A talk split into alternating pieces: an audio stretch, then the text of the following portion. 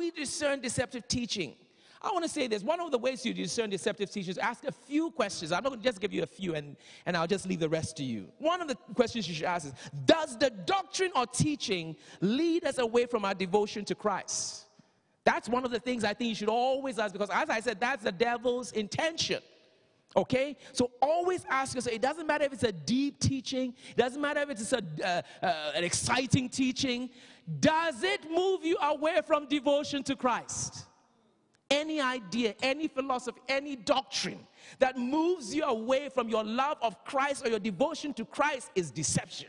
It doesn't matter how exciting it is. It doesn't matter how many people are in the auditorium. It doesn't matter. Does it move you away from your devotion to the Lord Jesus Christ and your commitments to Him? Secondly, is the teaching based on the Word of God? Is it based on the Scriptures? You know, Jesus, who is the Word, when he, the word became flesh, the Bible says he preached the word. Jesus preached the word. The apostles preached the word. The early church preached the word. Even when they were persecuted in Acts 11 9, it says that the early church went about preaching the word. Philip preached the word. Paul preached the word.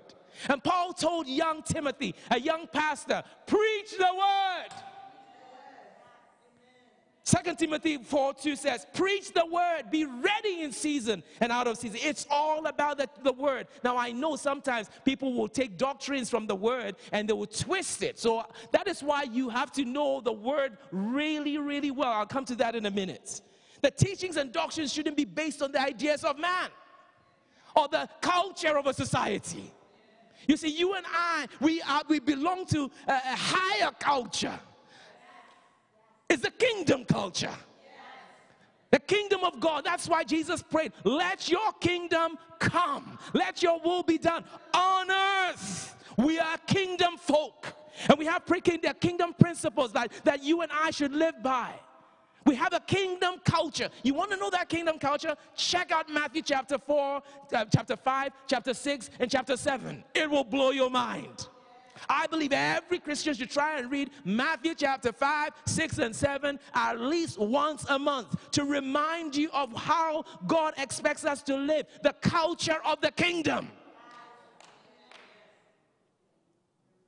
It's not just the culture of the, of the time. That's why, you know, if you're, if, if you're, the teaching is, teachings morph and, and they evolve. And, and, and, and before, people were clearly against same sex marriage. But now a lot of religious leaders are saying, why not? And some churches are allowing it. But what does the word of God say? What does the word of God say? It's not just because of changing times. The Bible says his word is the same. It's an unchanging word because he is unchanging. Somebody say hallelujah. When the word of God is preached, folks, when the teaching is preached, you should notice certain things. You should notice correction. You should notice rebuke. Yes, I said rebuke. You should notice encouragement, exhortation. You should notice instruction for righteousness. Why am I saying that? Let me give you the scripture. Second Timothy chapter 3 verse 16. It says all scripture is given by inspiration of who? It's given by God, right? All scripture. It says, and is profitable, is beneficial for doctrine, for reproof, for correction, for instruction in righteousness. Now, these things should be seen in teachings. Every church should be, you should have churches where there's exhortation, encouragement, uplifting people, motivating people, it should be there. But there should be correction. There should be reproof. If you are preaching the full counsel of God, there has reproof is rebuke. In this day and age, people will say, Who do you think you are that you're telling me what to do? I am your pastor. Praise God. But Bible says the scripture is profitable for reproof, for correction, for instruction of righteousness. And verse 17 says, could you go to 17? That the man or woman of God may be complete, thoroughly equipped for every good work. God has plans concerning you. And the only way you can fulfill your purpose in God is if you, the Word of God is doing its work inside of you, correcting you, encouraging you, uh, building you up. Is to make you complete, mature, praise God. Second Timothy 4 2, so Paul said, Preach the word. Then he said, Convince, rebuke, exhort. That is what you should be seeing. I remember a well known man of God made this uh, statement and he was saying that it's incredible you know he's got so much teaching on on prosperity and he also has teaching on the fruit of the spirit. And he said that, that anytime he has everything out at the conferences people just gravitate towards the prosperity and they forget the rest. Because when you're dealing with the fruit of the spirit and it begins to you're dealing with certain character issues you know? But we need to be corrected when there is need for correction we need it. We need it, folks. And the Word of God doesn't. Now, I'm not saying that it always has to come from the front. Sometimes you're spending time alone with God in your quiet time, and the Holy Spirit will correct you. You shouldn't have said that. Just last night, I mean, this morning, I was confessing my sins to God. He was correcting me. I'm not telling you what the sin was, praise God. But the point I'm making is that He was rebuking me and in a gentle way, you know. It's not to put you down and to, to, to make you go through condemnation. That's the other thing. Sometimes people think if you're going through correction or rebuke, it means it's automatically condemnation. No, it's the conviction of the Holy Spirit. Sin is a bad thing. And the Holy Spirit will convict you of sin. And so you may feel bad for a season, but as soon as you uh, get convicted, you confess it. You repent from it. And the Bible says He forgives you of all your sins and cleanses you from all unrighteousness. Are you hearing what I'm saying? So it has to be the Word. It has to be the Word. You know, many will choose who they want to hear and, and what they want to hear. And it leaves out a whole section of Scripture. But God wants the full counsel of God. The full counsel of God. Folks, sometimes the Word of God is uncomfortable. Sometimes the Word of God is an offense. Sometimes it's an offense. A lot of churches this day and age, they don't want to offend anybody. But the word of God itself can be an offense. Peter says it's an offense, a rock that offends. You know, that's Paul. Do you know that he, that guy was, that bloke was stoned a few times? And you know why he was stoned? Because of the message he preached. People were offended and they stoned him and they even left him for dead. Peter and John were thrown into prison because they healed somebody in the name of Jesus and they were proclaiming Jesus. And the Sadducees were offended. So be careful if the only teaching you hear, there is nothing that pricks you in the heart. When Peter preached the first sermon on the day of Pentecost, the Bible says the people were cut to their hearts. They were, they were convicted. And they said, What shall we do to be saved? Some people will say, What shall we do to be saved? And other people will throw stones at you. But the message is the message. Now, I'm not saying that you come here and then you should deliberately try and offend everybody in the church. Of course not. The message itself can be an offense. Amen. The Bible says it's foolishness to those who are perishing. To those who are who are being saved, it's, it's the power of God. But it can be an offense. That's the point I'm trying to make. Hebrews chapter 6, verse 1. And this is important. You see, I believe it's always good to go to a church where there's balanced teaching, where it's not just, you know, it's not just uh, fluff. You know what the foundational teachings of Christ are? There's six foundational teachings that Hebrews talks of. Hebrews 6, verse 1 says, leaving the discussion of the elementary or the basic principles of Christ. These are elementary principles. It says, let us go on to perfection or maturity, not laying again the foundation. Now, this is the foundation of the elementary. Repentance from dead works, that's one, it's foundational. Two, faith towards God. Then verse 2 says, doctrine of baptism. The baptism, water baptism, the baptism of the Holy Spirit, baptism of suffering.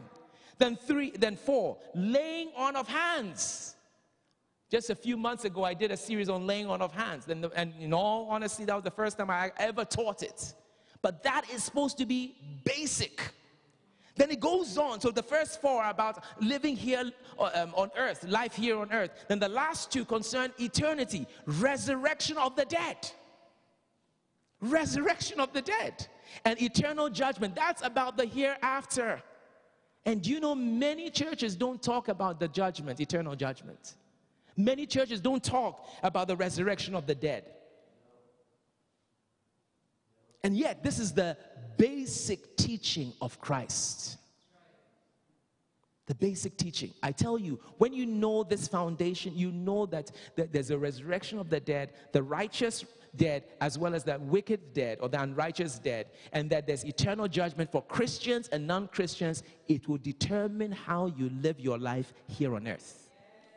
You will live every day with eternity in mind. It has to be the word. Are we preaching the word? Are we listening to the word? The, the, you, you have to ask yourself these questions. Ask Is the teacher preaching Christ? How can we protect ourselves from deception? And this is what I'm ending with. How can you and I protect ourselves from deception? I heard that the, the easiest way, oh, actually, those who are into identifying counterfeit money, you know what they do? They train them to have an eye to identify real money. That's how they're able to quickly identify the counterfeit.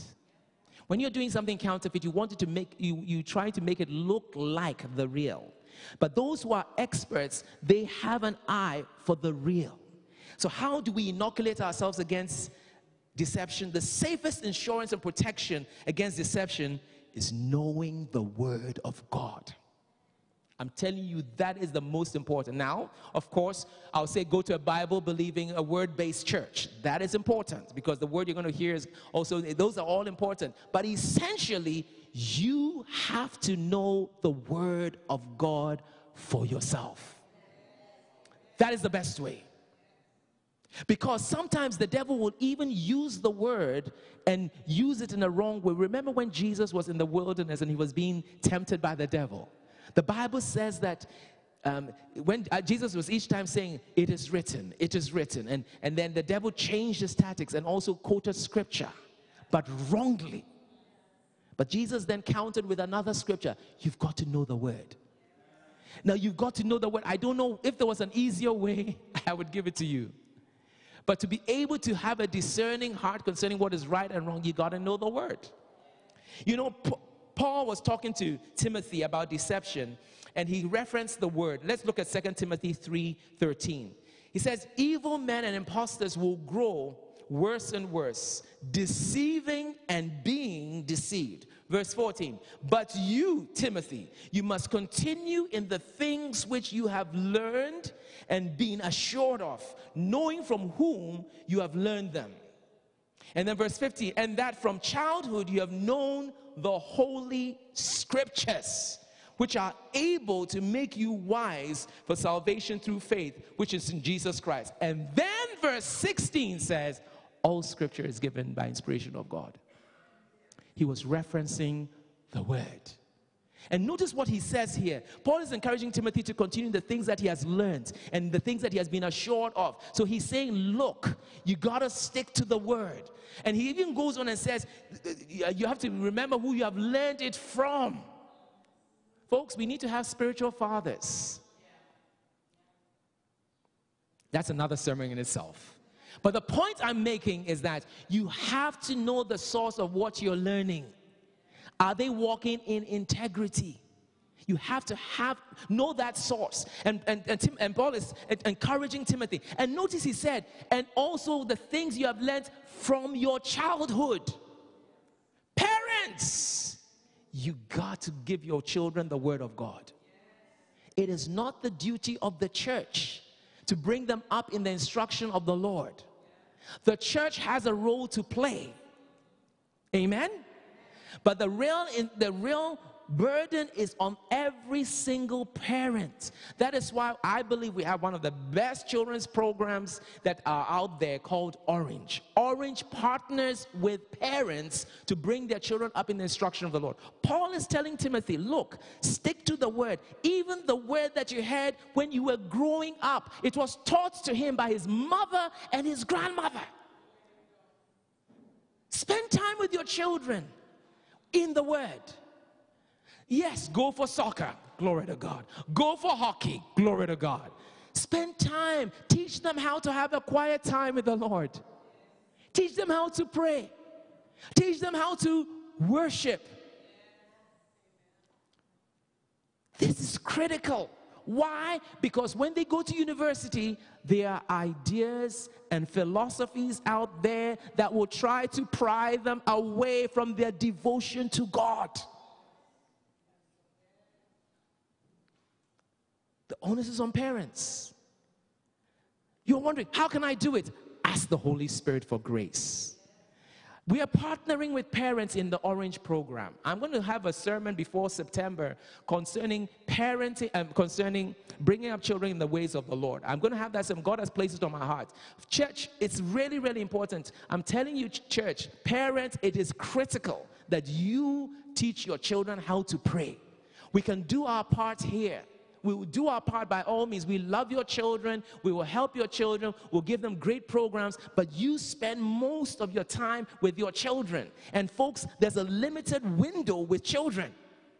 When they are 2, 3, 4, 5, 6, 7, 8, 9, 10, 11, 12, they will come to church when you say come to church.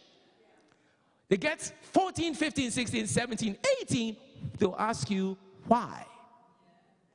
So you have to take advantage of that opportunity you have and bring them up in the Holy Scriptures so that they know the word. Because if they know the word, then they are inoculated from deception. Somebody say amen. amen. Finally, be vigilant in checking teachings out in line with the scriptures. And I'm saying this in all humility check the things I say out. If I bring a teaching, check it out. Go back and search the scriptures. Pastor Bob brings a teaching, check it out. You hear something from Benny Hinn, check it out. You hear something from Joyce Meyer, check it out. You hear something from Kenneth Copeland, check it out. Scripture, Acts 17 11 says, The Berean Jews were of more noble character than those in Thessalonica. For they received the message with great eagerness. Now, by the way, this was a message that Paul taught. Okay? Paul was teaching them, he was preaching to them. But it says that the Berean Jews were of more noble character than those in Thessalonica. Why? They received the message with great eagerness. That's one. And the secondly, they examined the scriptures every day to see if what Paul said was true. That is how you inoculate yourself against deception. Check it out. Check it out. It means you have to be a student of the word. It means you have to study to show yourself approved. It means you have to spend time with God, to have a quiet time with Him. A time that, you know, this aspect of the gates and the gates of intimacy, it's all about spending time with Him. Church, I'm here to encourage you. God has warned us about deception, self deception, the deceitfulness of sin, the deceitfulness of riches. He's warned us about deceptive signs and wonders. And today he's warning us about deceptive teaching. Have I covered it entirely? No. But I've given you a few nuggets. I want to encourage you. You can go back online, listen to the sermon again. I want you to take notes. But if you take this to heart, you inoculate yourself against deception. Jesus said, Beware of deception. The Holy Spirit says, Beware of deception. Be on your guard. Did you get something today? Amen. Praise God. Praise God. So I want us to just bow our heads now.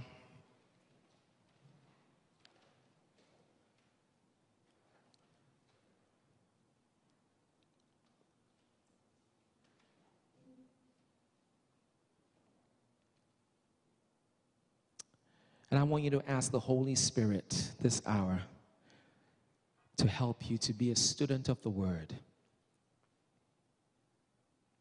to love the Word, to stir in you a love for the Word.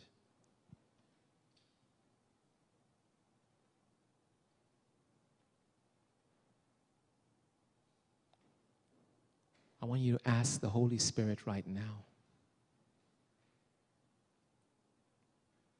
to open your ears to hear the voice of the whole of his voice the voice of the Holy Spirit, to be able to discern His voice.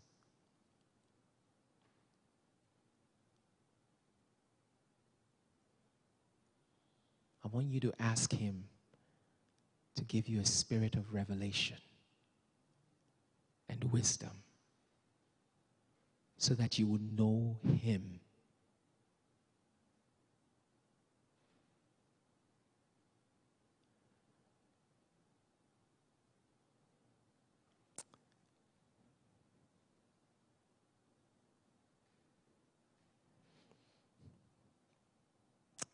Heavenly Father,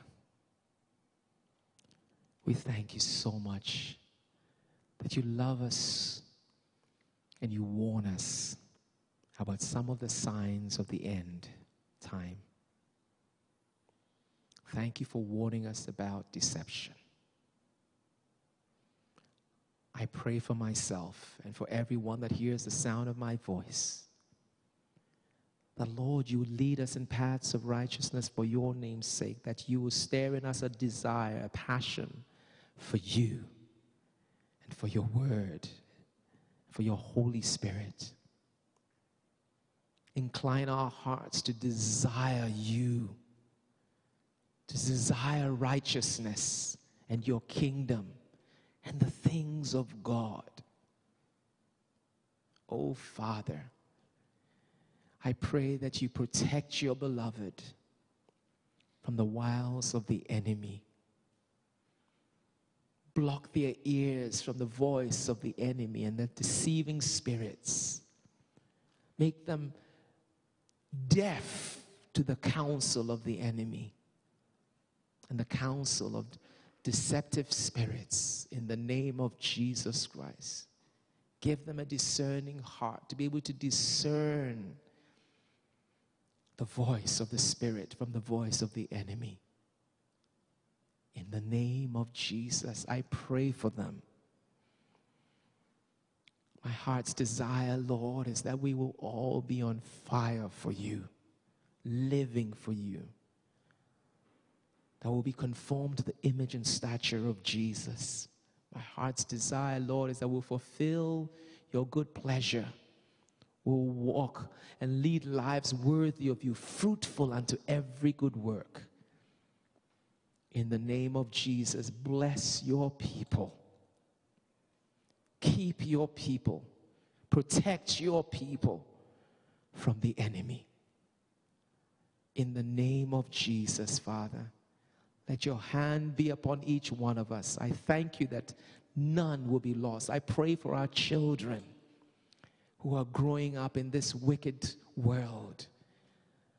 That, Lord, you direct their hearts to love you.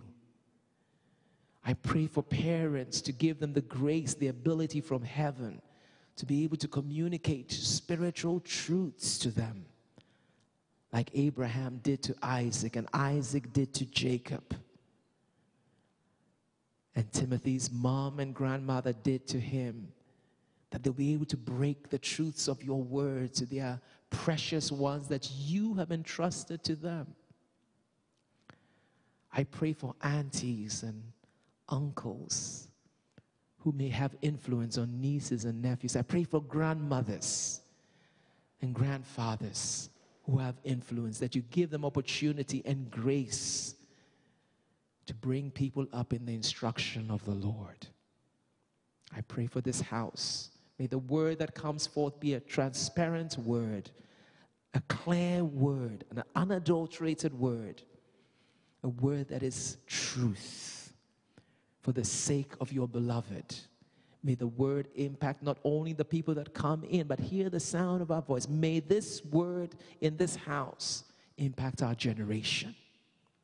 In the name of Jesus, we give you praise, we give you thanks. And the beloved together said, Amen. Praise God. Hallelujah. Amen.